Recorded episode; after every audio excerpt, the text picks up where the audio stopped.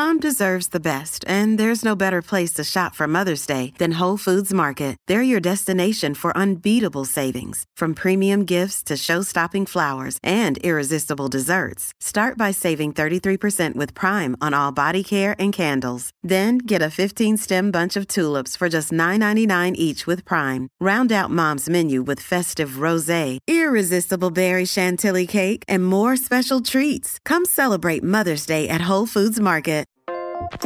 Welcome to this bonus episode of the Olive Podcast. Each week, we ask our favourite chefs, cookie writers, and characters from the food scene to reveal their top three cooking cheats, hacks, and shortcuts to help make your time in the kitchen truly effortless. I'm back with Charlotte and Angus from the Sea Sisters Tinned Fish Company, and they're going to give us their top three cooking tips. What have you got for us? Um, so number one is uh, how to cook a sofrito for wintry ragouts and braises.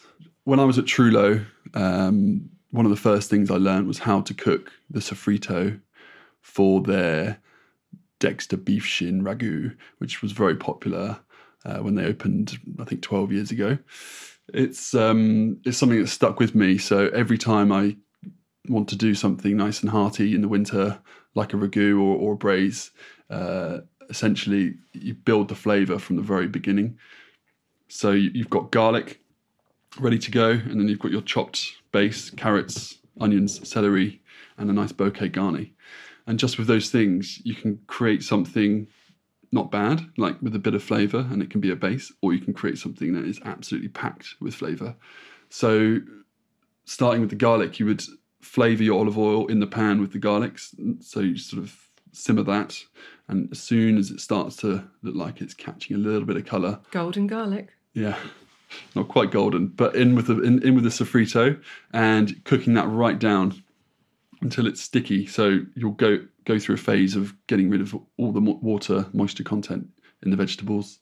The steam will come out. You've got a nice medium high heat, getting rid of all of that. Keep stirring it, and then the sugars start to be released, and you just want all those natural sugars to come out of the of the vegetables and caramelize on the bottom of the pan, and you're just stirring and not letting it catch. And this can take a good hour.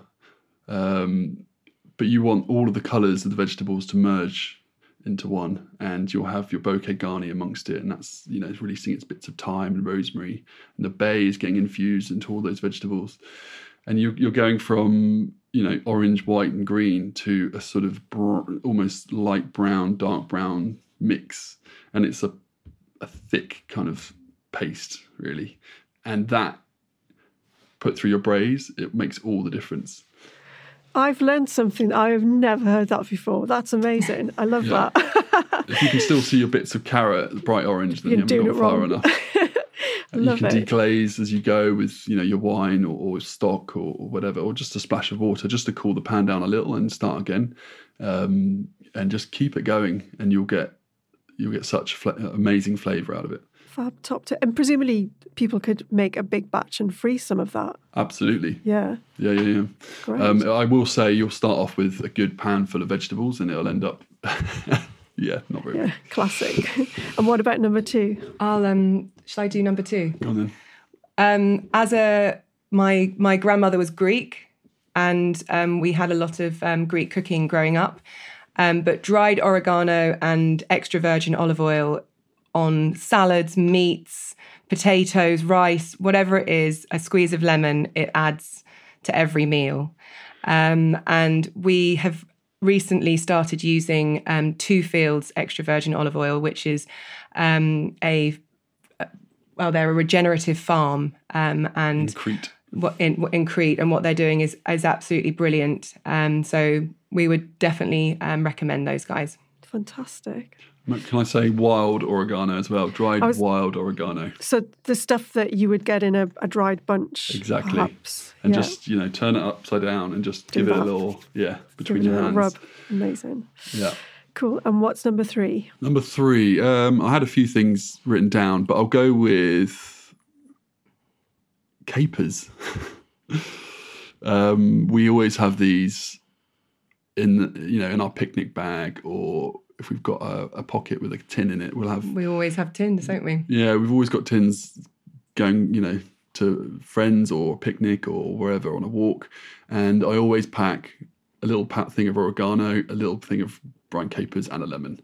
So those that's sort of uh, the trifecta of um, of our lives. To Trifecta. Wow. the the, the capers I like that word. last forever. You've always got, you know, you've always got a big jar of good quality capers, and they'll stay in that fridge for a long, long time. But you just need a little sprinkle of these briny little boys over anything, just to give them, give your dish a little s- salty kick. And I love them so much, and they do go with our cans really well. So maybe that's why we're eating so many Yeah. capers these days. But um, No, I'm completely up for that. I'm a, I'm a massive caper fan. So those are three great tips. Thanks again, guys. Brilliant. thank you. Thanks so much. Thank you for listening to the Olive Podcast. For recipes and more information, head to olivemagazine.com. And don't forget to subscribe at iTunes, Acast, Spotify, or wherever you get your podcasts.